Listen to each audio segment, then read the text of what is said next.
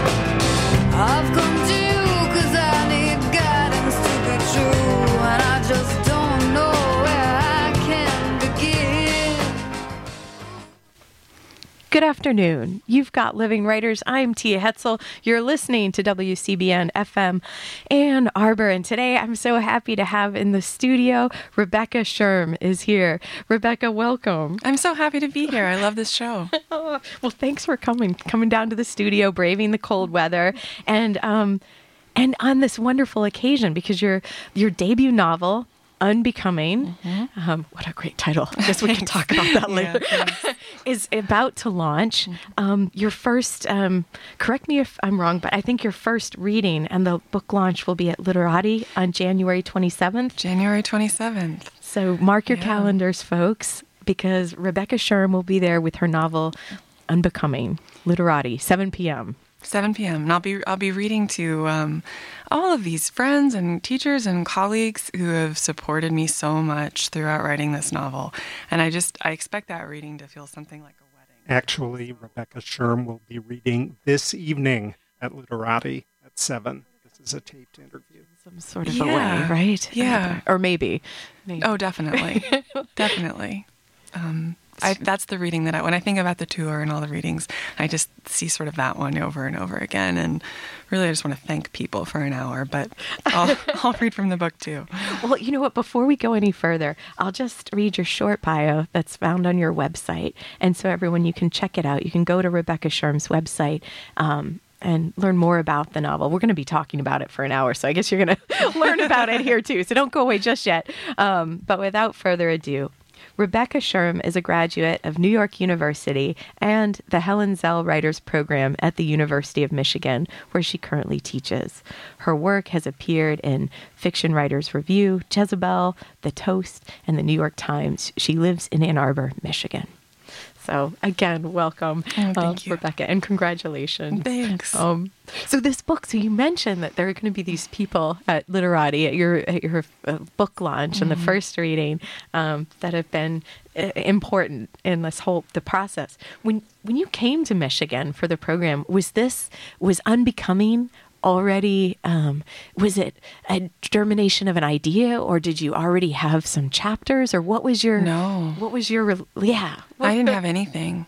Um, I was I was writing short stories at that time, and I knew I wanted to write a novel, but I had a very different idea for what that novel would be.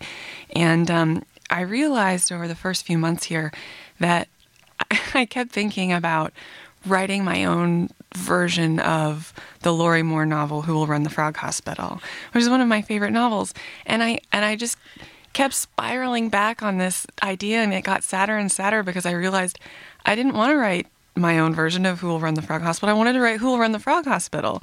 And what's the point of that? And I sort of realized I had to let go of this idea that I was going to write like a like a novel can be a cover, like a song can be a cover. I had to let go of this idea of covering Lorrie Moore. because, you know, I mean that's something that graduate students do is they cover Lorrie Moore.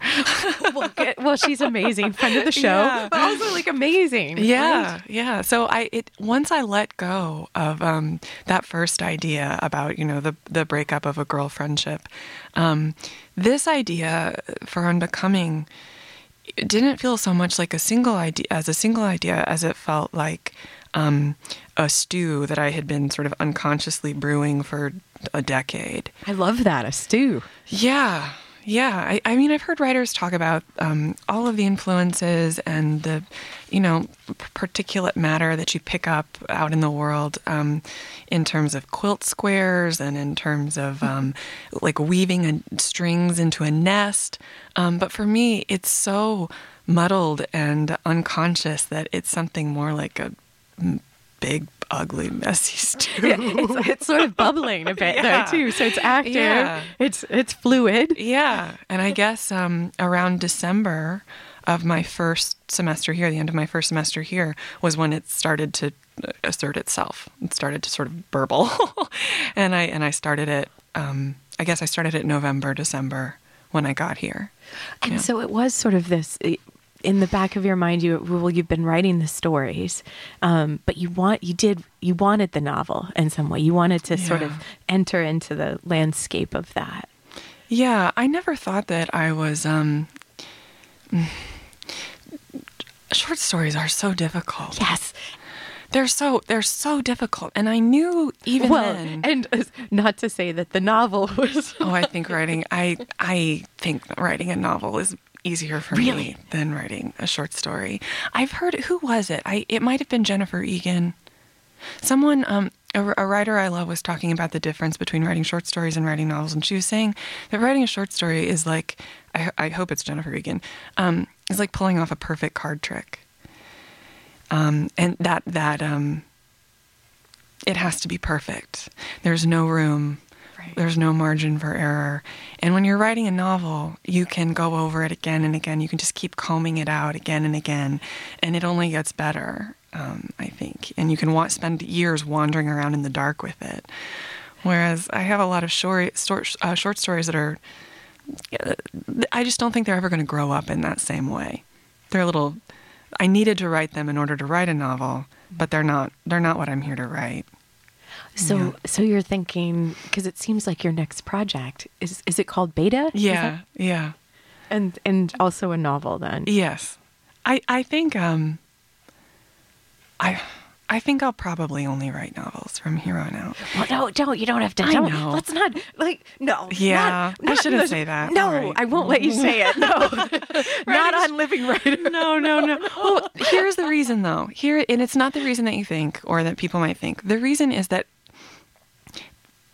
to be uh, to write short stories, I think you should be really, truly splendid at writing short stories. And there are so many writers I know and love who are extraordinary at writing these short stories. I am not extraordinary at writing short stories. Let they need they need to write the stories, right? It's hard enough to get people to read stories. Let's please have people only read extraordinary stories. and I can give them a hundred recommendations. Well, well, well said. Yeah. Well said. But sometimes I was just, I guess the reason why I was saying that, Rebecca, was more just because because you never know what That's something needs to be or what it what it wants. Like, That's and, true. And so.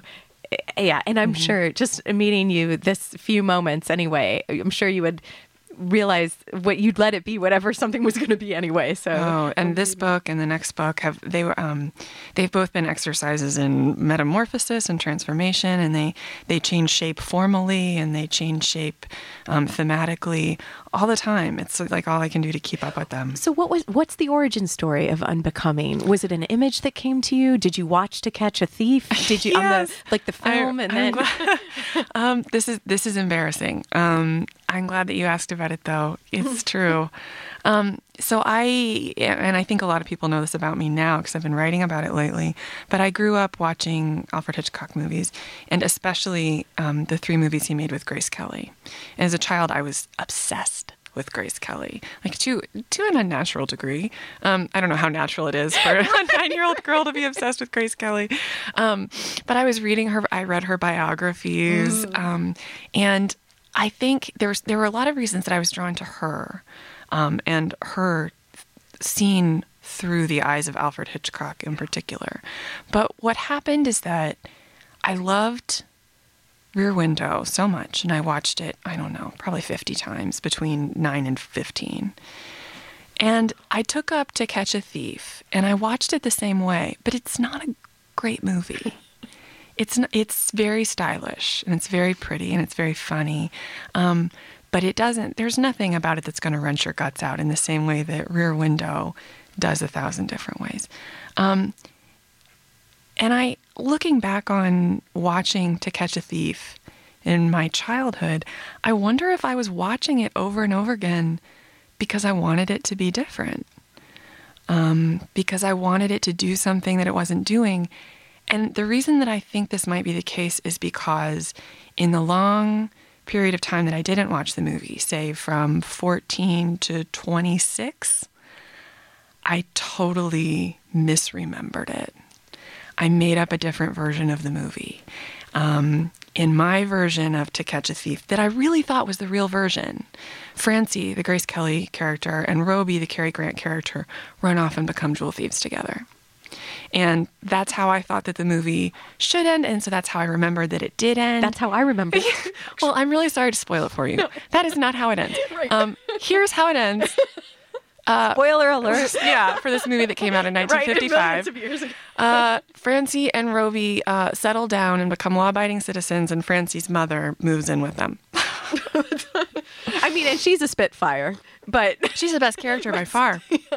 But I think like so in this in that space of um, you know, b- before I finally watched it again, I was writing this book and I was writing the, the the Hitchcock film that I wished I had seen or that I believed that I had seen, and I was throwing all of this other stuff into it and and all trying to understand all these psychological knots.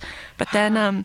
I remember telling my agent that the book was like To Catch a Thief, and she on the other end of, of the line, um, I could just sort of hear this, what, what? and I, I watched the film with my husband that night, um, and I was so embarrassed because I've, I'd been running around saying, "Oh, it's like To Catch a Thief." It's like, and it's it's it's not. It's, the movie I wished that it had been.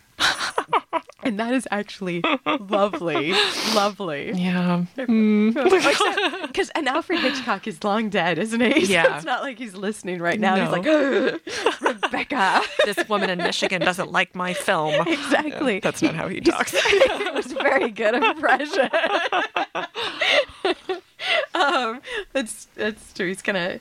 I don't know. You don't want to get on the wrong side of Alfred. Oh, no. Um, It sounds bad. well, you know what? We'll we'll we'll we'll take a short break after um uh just one more th- just another um just to mention to folks again literati Mm-hmm. on January twenty seventh.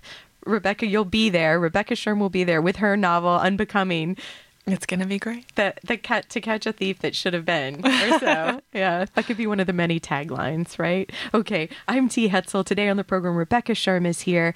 Um, we've, we've got living writers we've got tex in the engineering seat. Thanks for all you listening out there. We'll be right back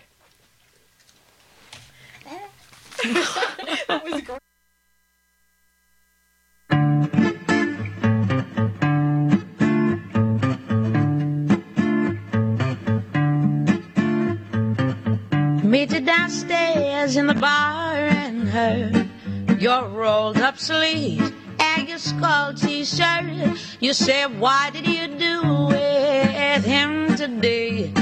You sniff me out like I was Tanqueray. Cause you're my fella, my guy. Hail me your Stella and fly.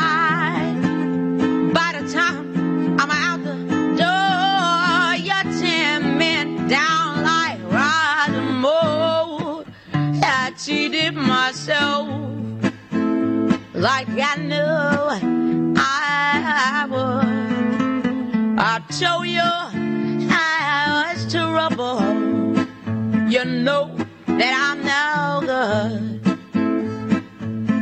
upstairs in bed with my ex-boy. He's in no place, but I, can't get joy. Thinking of you in the final throw. And this is when my buzzer goes outside to make your tips and pizza.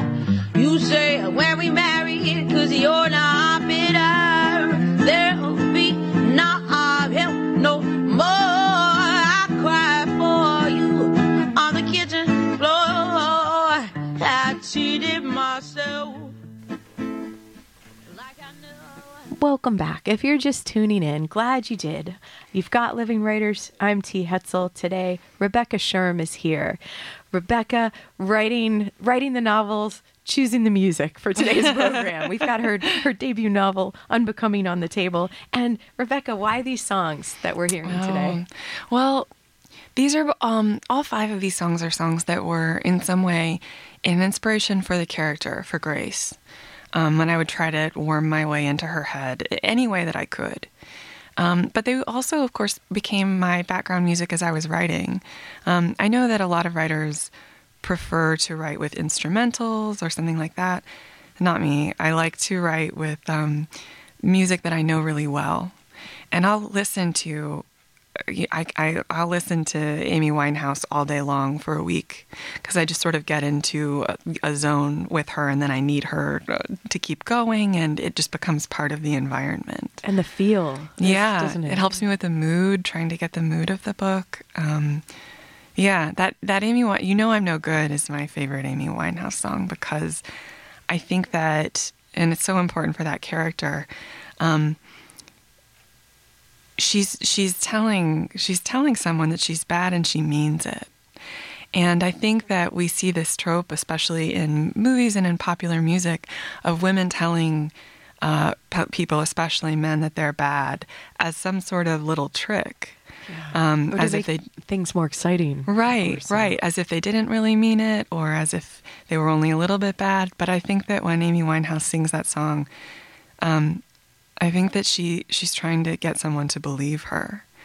And so much of writing this character was about exploring someone who um, the redemption for her is that she learns to accept all the badness in herself, which is a very strange kind of redemption for a book. And it's something that I think some readers will struggle with, but it was really the reason I wrote it.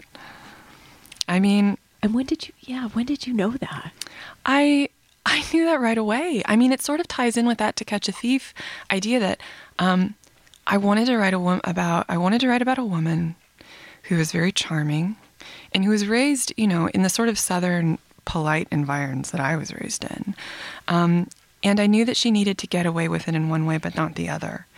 And readers are, and I include myself in this group, readers are trained by all the novels that we read and the movies that we watch um, to expect narratives where when people do terrible things, they either reform, and that's the redemption. Yeah, and the or, transformation. Yeah, the transformation. Um, I always think of um, recently the the movie American Hustle, which I really loved until the last ten minutes when, spoiler alert, oh. they settle down and open an art gallery together. Oh. I haven't seen. Sorry, it's still a great movie, um, but don't watch the last ten minutes. Yeah, you should Does just stop just feel like it's not genuine. Like they just yeah. like muscled something in there that wasn't. That was what that was more palatable, and so there's there's either that redemption um, through through becoming good or acting like you're good or being punished. And I wanted to write a book about a woman who did bad things and it didn't have either of those endings. And that was so important to me.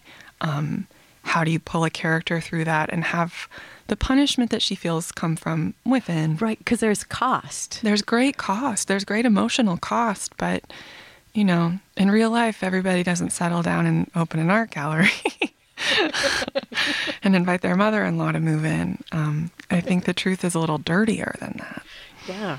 yeah. Darker. Darker. Yeah. Definitely. Like that uh, Fiona Apple song, Criminal, which I remember hearing for the first time when I was, I how old was I? I was probably 11 or so. I'm not sure.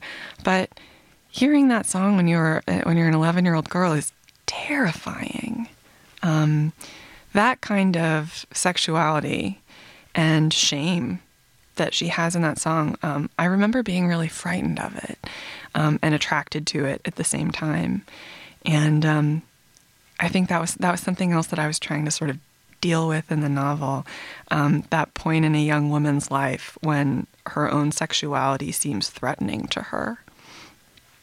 And confu- yes, yeah, I don't confusing. know. If confu- yeah, but in a way that's. Mm-hmm more because it's dangerous. Yeah, the Or world see- is telling you that you possess some quality before you understand what it is. It's alarming. yeah. So when you okay, there's a so many things. This is a this is great. The this character uh, Grace that that you create. Um, is it also sort of a nod to Grace Kelly? Then, Oh, of too? course. Is that um, Yeah. was that intentional or just Yeah. subconsciously? Okay. I mean, it was it was intentional as a nod to her, and it was also intentional as a sort of um, sort of a way to, to to kind of prickle the reader about how we think about the idea of grace and what grace means. Um, I think it sort of sets you up to expect a redemption. And yes. my book, uh, what I'm arguing, and I and I really think the book has a lot of arguments in it. And one of them I think I'm making is here is a kind of redemption that maybe we haven't considered, the redemption of just knowing yourself, um, even as awful as she is. Yeah. Amen. Yeah. to that. yeah. So how?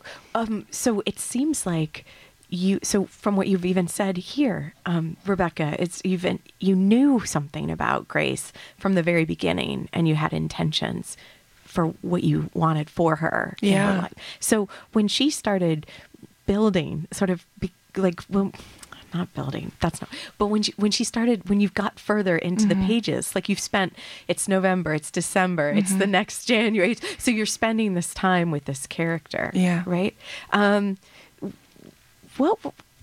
So you were okay. You were like, she's a re- unreliable narrator too. And in the beginning, she was even more unreliable. well, the first line really Yeah. shows us this. And that became important. Um, I remember workshopping the first maybe 40 or 80 pages um, in a novel workshop, and I don't recommend that. I think that you should hold on to your novel longer uh, and keep it private longer. and Maybe don't workshop it just right away. Um, but, you know, it was what I was working on, and I had to turn in something, and that was what I had. Um, but at that point, the novel was still told in the first person. Um, and that because of that grace couldn't tell you that she was a liar and it was doing something gross that i didn't that i didn't intend where the, the it was tricking the reader. Um, it was as if grace was tricking the reader. And in a book where um, i wanted the reader to eventually understand her it there needed to be some sort of strange triangle where grace could trick the reader, but I wouldn't. Or um, the reader and I, the narrator, would try together to get to the bottom of her. Right. Yeah, I, we needed another, we needed a, a voice of truth to just sometimes rein it in a little bit. And then I moved it into third person. And it was after that workshop. Yeah. was it? Yeah. And it was because of that workshop also that um, that line about Grace being a liar just moved up further and further and further until it was the first line of the book.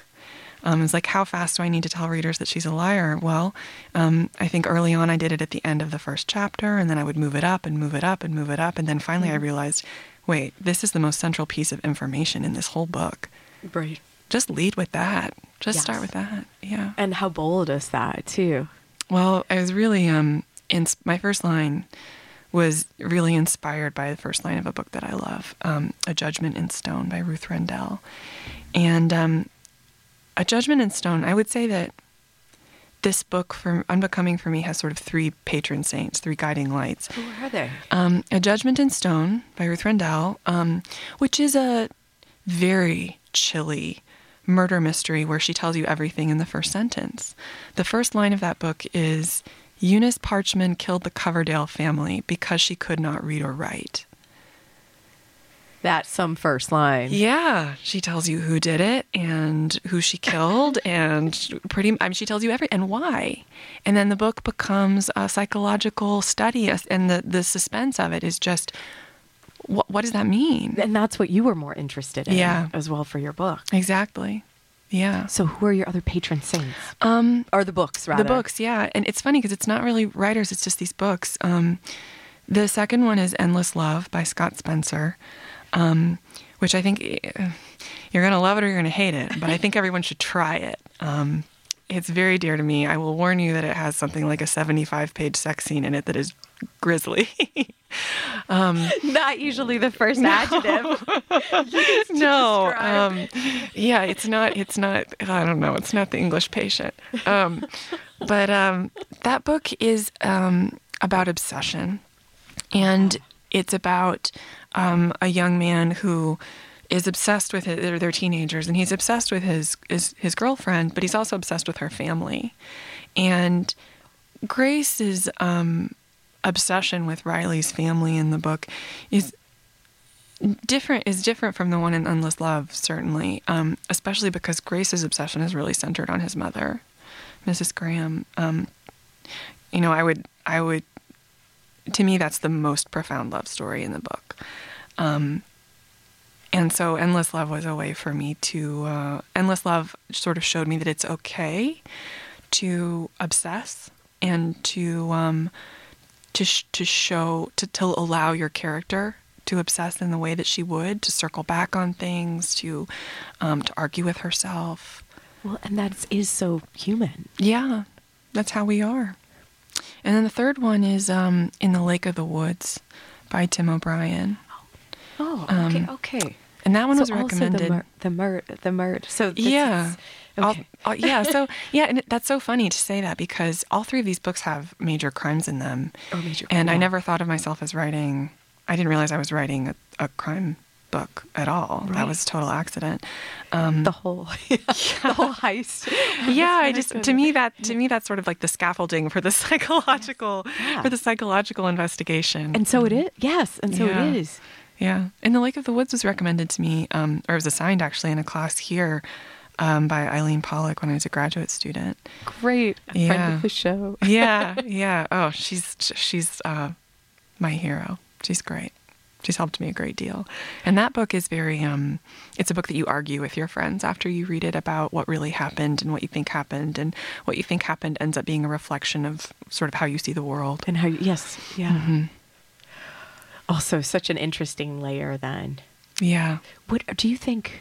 And so it almost sounds like even how people talk about the character Grace is in part how they're willing to see the world too. I even I mean it's the book isn't even out yet and I already get the feeling sometimes that when people talk about Grace they're revealing a lot about themselves. Right.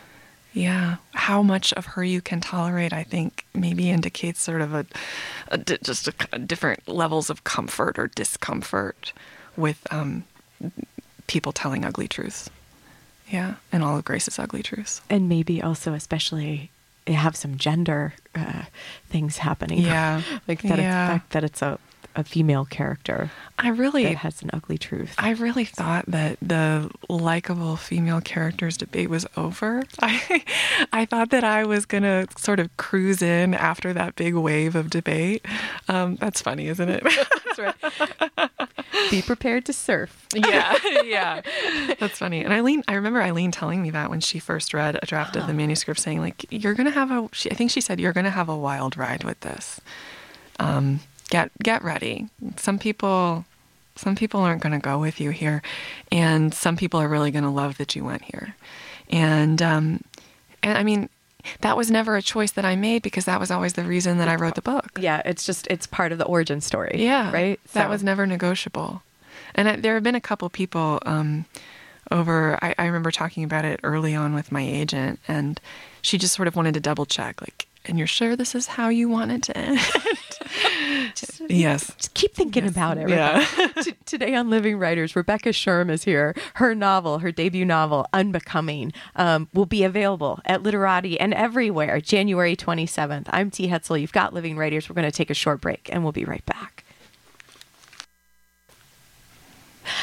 Welcome back. You've got Living Writers. I'm T. Hetzel. Today, Rebecca Scherm is here in the studio. We've got Unbecoming on the table with us. You know, Rebecca, would you mind reading some of it Oh, for sure. us? Yeah. Because we've been, I don't know, are you going to read from the first page? I'm gonna read from the okay, beginning. All right. Because I'm so glad not to um, twist your arm, but um, but since we've been talking about it, that would be Yeah. lovely. Uh, this is exciting. I think this is my first. Um, this is really my sort of my first public reading. Of the book. This is exciting. It's a living writer's, Yeah. you know, t- debut as well. Then Yeah. lovely. Oh. okay. Well, um, thanks for being here. Oh, thank you for having me. Okay, this is Unbecoming. Chapter 1. The first lie Grace had told Hannah was her name. Bonjour, je m'appelle Julie, Grace had said. She'd been in Paris for only a month, and her French was still new and stiff. She'd chosen the name Julie because it was sweet and easy on the French tongue, much more so than Grace was. The best lies were the simplest and made the most sense, in the mind and in the mouth. These lies were the easiest to swallow. Jacqueline, the boss, had shown Grace to her work table, abutting Hannah's, and where to store her tools in the jars along the center crack, what she could borrow, what she would need to procure herself. Hannah had reached out to cover a jar of picks and pliers. I don't share these, she'd said with a taut smile, like someone forced to apologize. When Grace sat down on her spinning stool a few minutes later, Hannah asked where she was from. Grace was so obviously American. California, Grace said, because most people already had ideas about California. They didn't ask you to explain it to them. Grace hated lying, got no joy from it, and this was how she knew she wasn't pathological. But California satisfied people so easily, even in Paris. Garland, Tennessee, where Grace was really from, was a confusing answer that only led to more questions. Tennessee? Hannah might have started. Elvis? Pequeno? Oh. Hillbillies? When Grace had lived in New York, everyone who asked her where she was from followed her answer with the same question What's that like? As if her journey from somewhere as tiny and undistinguished as Garland had required a laborious transformation. As if getting from Garland to New York City had been some kind of pilgrimage to the first world. Grace had been in Paris for two years now, and she had been Julie from California since her arrival. Her life was conducted entirely in French, another kind of disguise. She and Hannah seldom discussed anything deep in the past, and when the conversation took an unwelcome turn, they quickly righted themselves.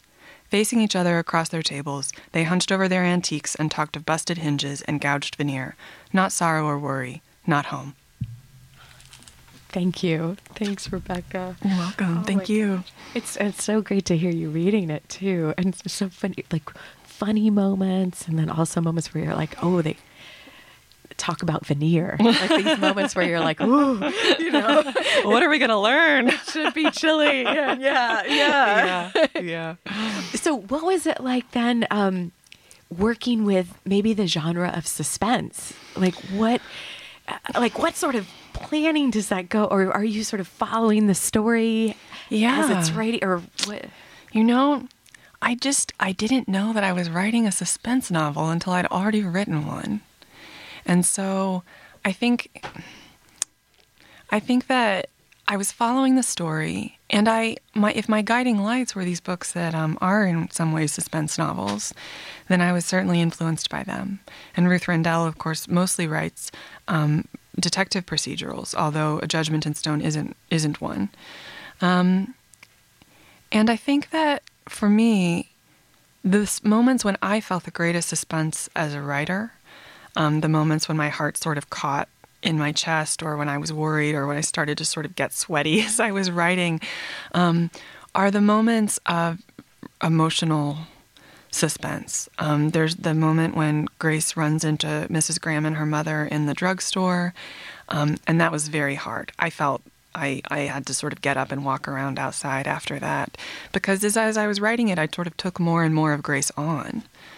Um, and we're very different. We're as different as we could be. And yet, in writing her, I sort of have to have it's like she's on my shoulders or something like that. Well, and you care about her. I'm invested in her, yeah. And so that moment, and then of course the moment when Mrs. Graham confronts Grace about the money is the hardest scene that I've ever written. Um, I was very upset by it, and I had to take lots of breaks.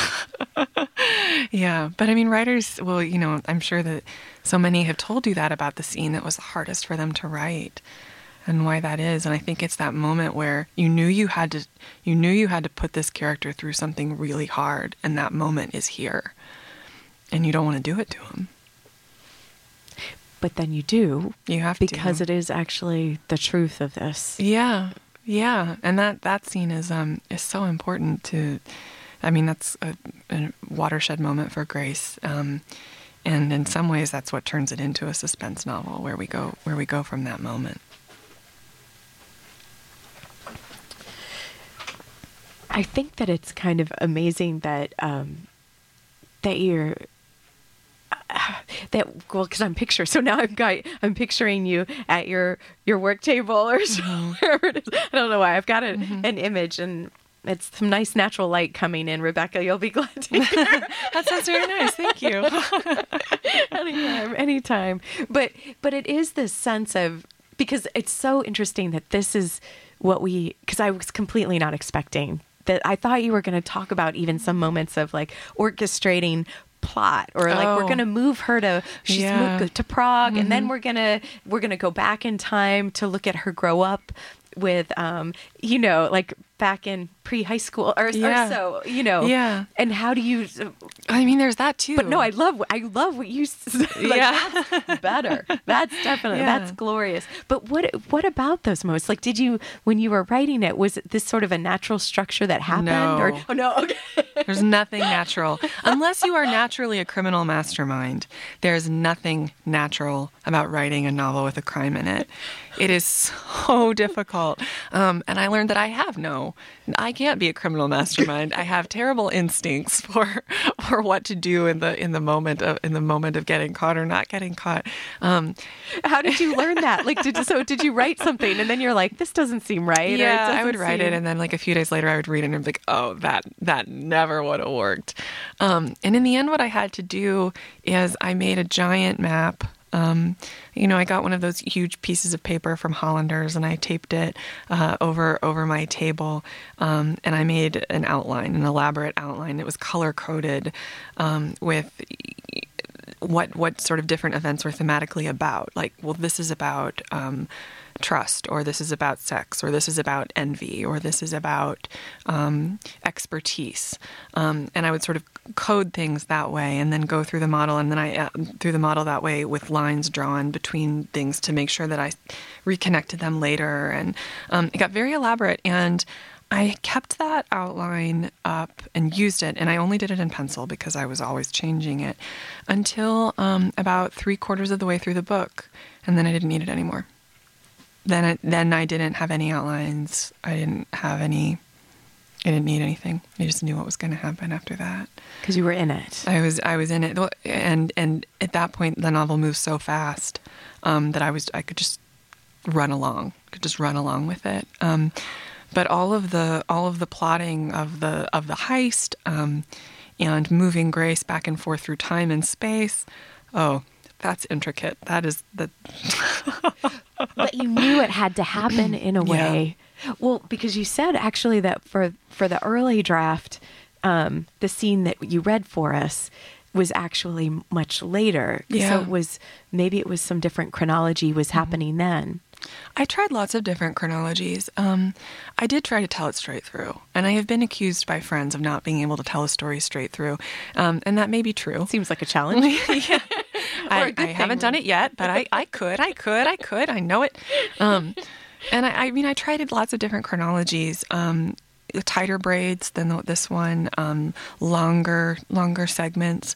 Um, and in the end, I think that the thematics of what Grace is dealing with in Paris determine sort of how big the backstory would be uh, in those moments. That if I would try to go with her natural triggers instead of forcing.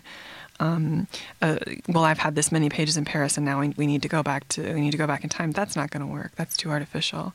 Um, but I would wait, and I would follow her in Paris until something happened that would shake her up, or that would shake her back into the past, and just go with that. So that some of the chapters um, are are very different lengths, and I I just I had to go with her obsessions or with the way that her mind worked for it to be natural. And when you said that you got to the the three quarter mark of the is that like sort of the drafting process of it still or or do you mean like the novel like the novel as it is now sorry to be I, now i feel Oh, like i'm you're Um, like I have to why are these that. so specific No, no, no. I have to. I I love hearing other writers talk about how the nuts and bolts of how they, especially a novel, just because you spend so long with it, like how they get through it. Um, I wrote the first. I wrote all the way through. I wrote straight through, um, and I kept messing with the outline um, until the three more, three quarter mark into my third draft, probably. Um, so that outline would die and then come back to life, and then die and then come back to life with each draft. Um, but my strategy, and I don't remember if someone told me to do it this way or if I just figured out that this was how I needed to do it. Anybody who's starting a novel will tell you, you know, you obsess and loop back on those first 80 pages until you've just beaten them into mush. Um, you can't do that, or I can't do that. Um, I have all kinds of bizarre tricks to keep myself from looking backward. But like keep moving. You have to move forward. I have to move forward. Um, I can't look back. I know that everything back is crap and I'm going to have to fix it all and change it all, but I have to keep moving forward. And then when I would get to the end, I would put the whole thing away. I would not read it. I would put the whole thing away for a month. Um, the first time I put it away for two months. And I worked on other projects. I wrote short stories, I wrote essays, um, just to have fresh eyes. And I went through that cycle several times. Um, I would never, ever, ever get to the end and then go back to the beginning right away. Um, that was a surefire way for me to get really confused about. And you just, but you knew that, Rebecca. You kind of sensed it. When, Yeah. And when did you? When did was it something like when did you know to go back to it? Was it because you said a month or maybe even two months, like for distance? I wasn't waiting for a feeling. I had it on my calendar. Really? Like, you can't look at it for 60 days. You can't look at it until September 15th. Um, I don't have extraordinary personal discipline, so I really have to write things down. and then agree with yourself to follow Yeah, the calendar. yeah, that I can do. That I can do. I think that's a great idea. it really helped a lot. It really helped a great deal. I would see things, um, I would just see things so much more clearly when I went back after a long time away. Um, and I and I would and I had an understanding like I would have fixed this the wrong way. I would have broken this in a different way if I had been up to my armpits in the same in these same five pages all that time. Right, because well, 'cause it changes the headspace, doesn't it? Yeah. like that, what we were talking about with that human nature to circle back or circle into something. Yeah. But that can be it damage. It makes something not what it is. Yeah, and I would um, I would always try to. I I mean, I, I think I learned this early on because I would try to solve something on page seven that I had forgotten that I solved on uh, page two. Um, I mean, those pitch numbers are too low, but I would just I would forget even small successes, um, and I would forget that I had already done something, and I would I'd be really worried that I hadn't done that yet, and I needed to do that, and and you just gotta back away. And then and keep Mhm. keep Yeah, going, and then keep going. Yeah. It is because, yeah, it is interesting about the novel because you said that there's it's not like the short story and what it what it um, requires of you. Like it doesn't have to be sort of. I don't want to. Okay, it is hard to talk about the differences because it's. Yeah. I was going to say tight as a short story, but it's not that. But the novel, like there can be, there are some novels where there are doors left open. Yeah. That you know, as a reader, when you get to the end, you're like, huh, and it's okay because a lot like whatever the main drive of the story is. Yeah. But it sounds like that's still some of what you were thinking of is like there can't these pieces even in how you outlined it. Yeah, it's just I think that um, I think of a a short story as having mm, fewer edges, and the edges are very crisp. The edges are perfect and straight and crisp, but maybe there are fewer of them. Maybe it's a cube. And with a novel, you're dealing with something that's a many, many, many, many sided figure. And those edges do need to be crisp, but there are so many of them that you have to give yourself a little bit of a break, I think, to step back and look at it as a whole object. Yes. Mm-hmm. And that does seem to require multiple drafts too. Yeah. stepping back. I think Unbecoming went through probably seven. Let's take a short break and we'll be right back. Today on the program, Rebecca Scherm is here. You've got Living Writers. I'm Tia Hetzel. The novel on the table is Unbecoming. We'll be right back.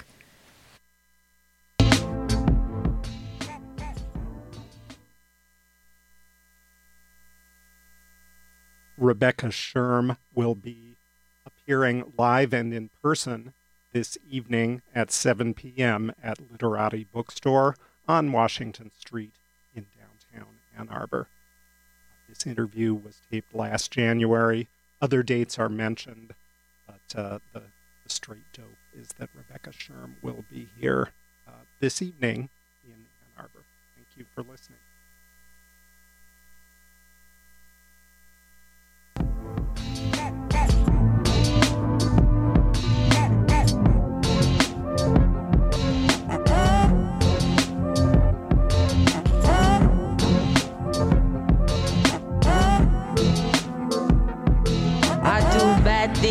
Good versions of me. I find good things and bad versions of me. I don't know, uh-uh, it's just versions of me, babe. I'm in a nightmare, having a dream. I got a question, am I who I seem? Oh, I'm at the matrix from battling me. I'm just an all black shadow in me. Something undefined is now taking over me. Who am I to fight me for my own soul? I'm saying yes to things that usually are no for me. I kiss a neon night and let it have control. I do bad things to good versions of me. I find good things and bad versions of me. I don't know, it's just versions of me, babe.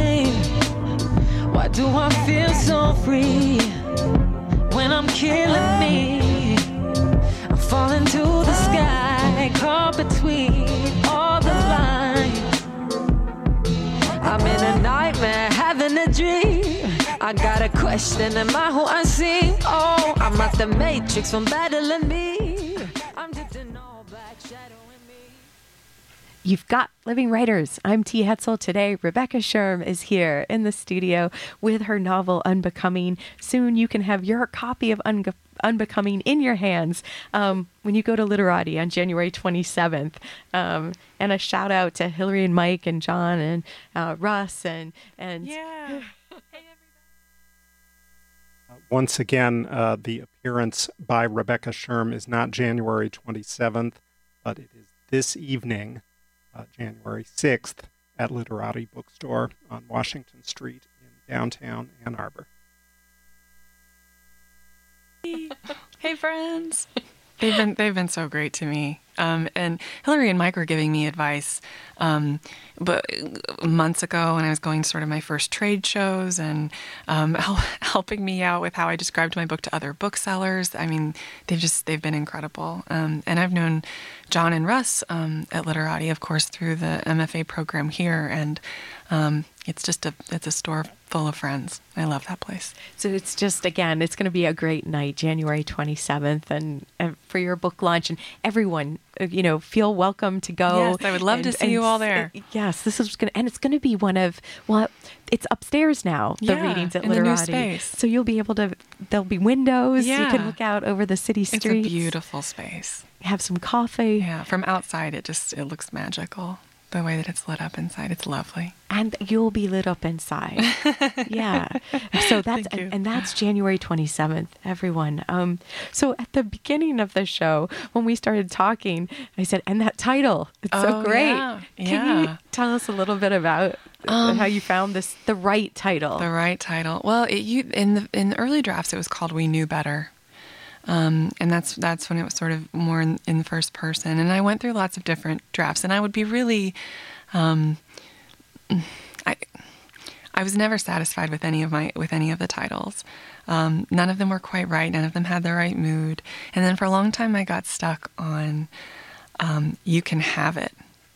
after which is which is not the right reference. Um, I mean, it's it's the right reference, but it's not the right feeling. Um, which is after the Philip Levine poem, "You Can Have It," um, and that poem was the whole inspiration for the character of Alls.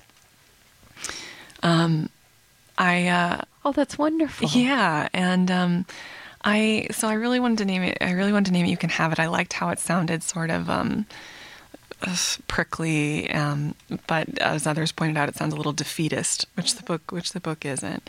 I think it sounds a little, uh, I don't know, dust off your shoulder, and I like that. Yeah. Yeah, but um, it didn't have the right. You sort of need the reference. You need that Philip Levine poem for it to.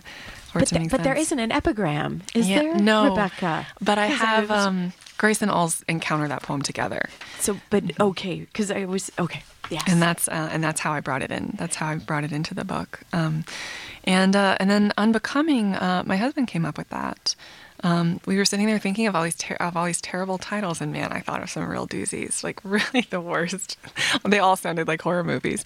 Um, but sometimes that's the best to do. I, yeah, yeah. I what, mean, can you remember some of the doozies? oh god. I mean, there's there's something about just like stairs and dark houses, and uh, it's just bum bum. yeah. It was all it was all very spooky. It was really bad. um, and then we, one of my friends and I, kept coming up with like these gilded puns that were just terrible and like guilt, guilt puns. right. Um, it's just really corny. Um, But when he, your husband said Oh, unbecoming, it just it just I mean, it was. I mean, it's like he sprang up out of his chair. and He's like, "Unbecoming, unbecoming. It means everything. It means everything." And that was that was it. That was it. It was perfect.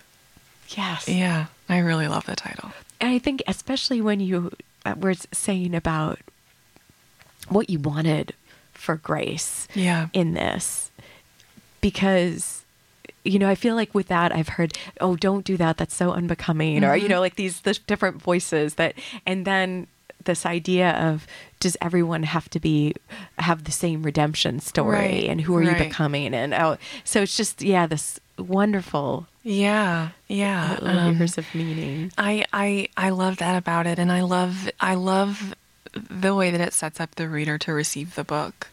Um, this is an unbecoming character, and this is a book about unbecoming. And I think that if you you know if you take a second to let the title sort of sink in, that you know what you're in for. consider yourself warned yeah, Right? exactly, exactly.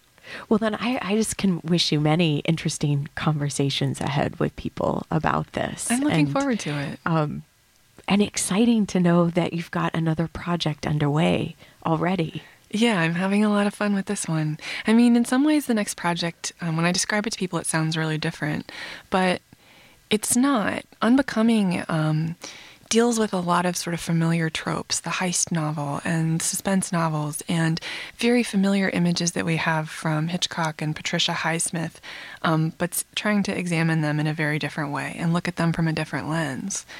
And you could say that about my next project that it's looking at um, it's looking at genres instead of through genres i guess it's having some sort of conversation with those but it's still about the lies that people tell themselves and the links that they will go to become who they wish they could be um, maybe those are and and parents and their children and family envy and those might be themes that i'm working that i'm working on in my fiction all my life um, i'm certainly not done with them No, no. so, and it's and in relationship, Yeah. like how.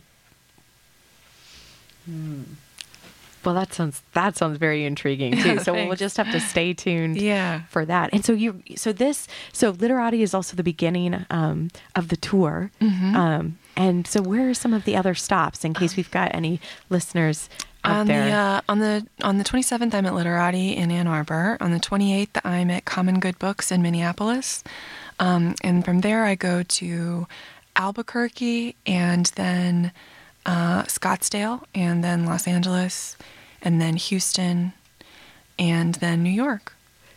Yeah, um, and then I have and then I'll be in Dallas in April for something with the Dallas Art Museum, but that's later on. oh, and that sounds wonderful too. At the art Yeah. museum. Oh, it's going to be really cool. what would be the, what is the intersection with unbecoming because of the heist itself? Aren't they worried to Oh. let you in the oh. building? yeah, they should watch me closely. the third novel, Yeah, or is it a, more like a, me- the the first memoir, memoir? which on my on my book tour. I start stealing from from all the museums where they let me I'll read. never suspect it. That's a good story. it's been a long term plan, yeah, right? yeah. Lo- I'm playing the long game, the long Oh, con. Well, I hope you are. I mean, it just it was it's. I feel like um, it could have uh, if you could have just read the whole book, and I would have been so happy to sit here and Oh, listen. that's so. Thank you so much. so- I hope all my interviews are as fun as this one was. I can't. Yeah, this was great. Oh, well, you will be you'll be bringing it. So I'm sure I'm sure it will be. Thank you. So, um, when you're thinking about, um, because you've kind of given a little bit of. Uh, I don't mean this to sound cheesy, but like this advice, like like about things for people writing their first novels, like moving from the short story and picturing like the the writers out there. Is there anything that you feel like you do wish that someone had said to you about like these years Well, with unbecoming? I had so much good advice. There's nothing I wish that someone had told me because people told me so many wonderful things. And one of the best pieces of advice that I got um, was from Peter Ho Davies here. Um, Yes. And he told uh, he told a group of us, don't try to write your second book. Just write your first book. I think there's this idea that if you've never written a novel before, that this novel has to be everything to you. It has to do everything and answer every question that you've ever asked. Um, and he was just sort of saying, it's a long, it's a long writing life. Let's take this one book at a time. And that gave me incredible permission to let Unbecoming be exactly the book that it needed to be. And it's not packed and padded with every concern I've ever had. Um, it's very clear in its interests. And, and I think that that's in large part because of that wonderful advice. And when you heard it, did it did it res- kind of resonate with you at yes, the time? I felt you just- relieved. I felt this great. I felt I felt tremendously relieved to hear him say that. Um, I knew right away. I knew right away what it meant and what it had given me permission to do. And was that even something that um was that before or after the um the Lorrie Moore like Oh, way break- after. okay, that's I was- okay. I you was were already well into the novel at that I was point. well into the novel, um, and I knew I knew that it was about a lot more things than I originally thought, and was sort of feeling overwhelmed at the idea that, oh my God, what if it's about everything? right, right. Well, because you're I cre- never finish this because it's about everything. yeah, unbecoming War Yeah. and Peace, yeah, Anna Karenina, all yeah. sort of wrapped right, up brothers. right, right. Yeah. So one book, one book at a one time. book at a time, Yeah, and then you can and then you can see what it can be, and then you see what's next, which Yeah. is what's happening. yeah. Um, and it gives you that that I think thinking that way gives you room to have more ideas along the way, and to pursue them. And you're not living and dying by how how your writing went that day, which is you know the curse of all writers and the thing we're always trying to escape. Um, that was really really good advice. I got a lot of good advice. Um, just keep going. Don't look back at, at what you wrote yesterday or the day before. If you need to um, select all in your document and turn all of the type white so that you can't see it, and then just type forward and you can't even see what you're writing, I do that sometimes. Because I just can't even stand to look at the words because they're not perfect. And so if I if I turn them white and I can't see them, I can keep going without being faced with them. And that's gotten me through a lot of tough spots. And it's gotten you. You've got Unbecoming now, your debut novel. Thank Yeah. you so much, Rebecca Scherm. Thank you, T. for talking with me today. Come Thank back you. anytime. Thank you so much. You've been listening, everyone, to Living Writers. Thanks again to Text for Engineering. I'm T. Hetzel. Until next time. Rebecca Scherm will be appearing live this evening at Literati Bookstore on Washington Street in downtown Ann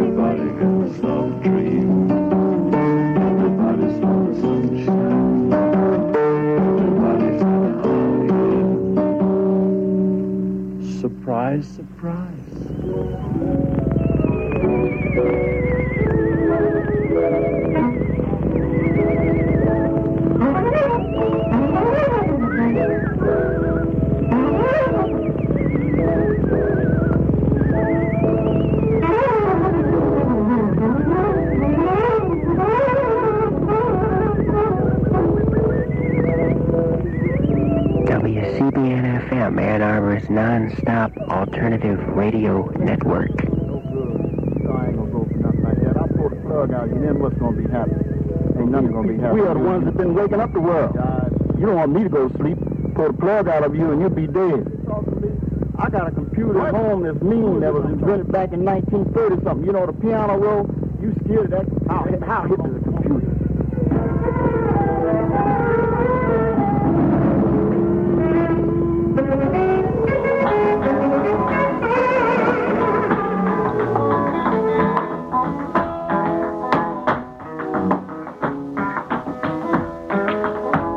Every Saturday morning at 9 a.m., WCBN presents American Vernacular, a program dedicated to original performances of homemade music. From the parlors, kitchens, and backyards in communities across the country, displaying an incredible variety of regional styles Vocal and instrumental, sacred and secular, songs and tunes from quadrilles and waltzes to quick steps and cakewalks. Blues, ballads, breakdowns, and reels. Join us Saturday mornings at 9 a.m. on WCBN.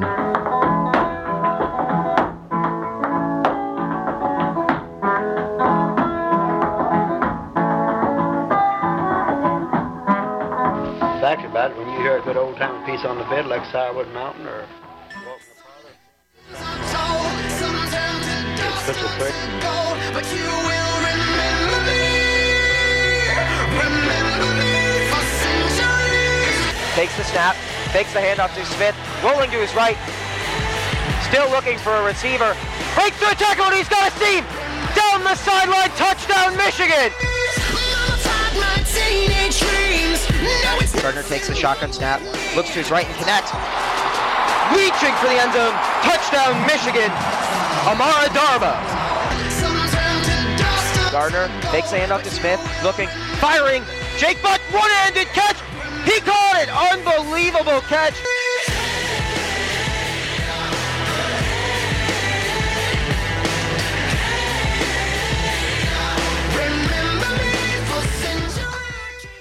Good afternoon and welcome to the Daily Sport Report.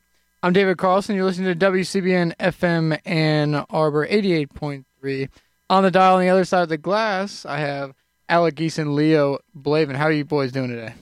Uh, it's good. It's colder, colder now than what I remember before winter break. Yeah, but- much colder. Good to be back though. Yep, this is our one. You know, the, our first week of shows um, on the Daily Sport Report. And, And, uh, um, might I say, arguably the best week of 2016 so far for our sports department. the best, the worst. Got any more adjectives? The best. The best. Yeah. All The right, guys. So it is, it's Wolverine Wednesday. I'm filling in for um, for Zach Shaw for for one reason or another. Um, the man, the myth, the legend cannot be in the host seat uh, this afternoon. So we'll talk about um, a couple of key Wolverines that have had um, big weeks um, in the past. I guess over break we can start with. We'll start. Uh, you guys want to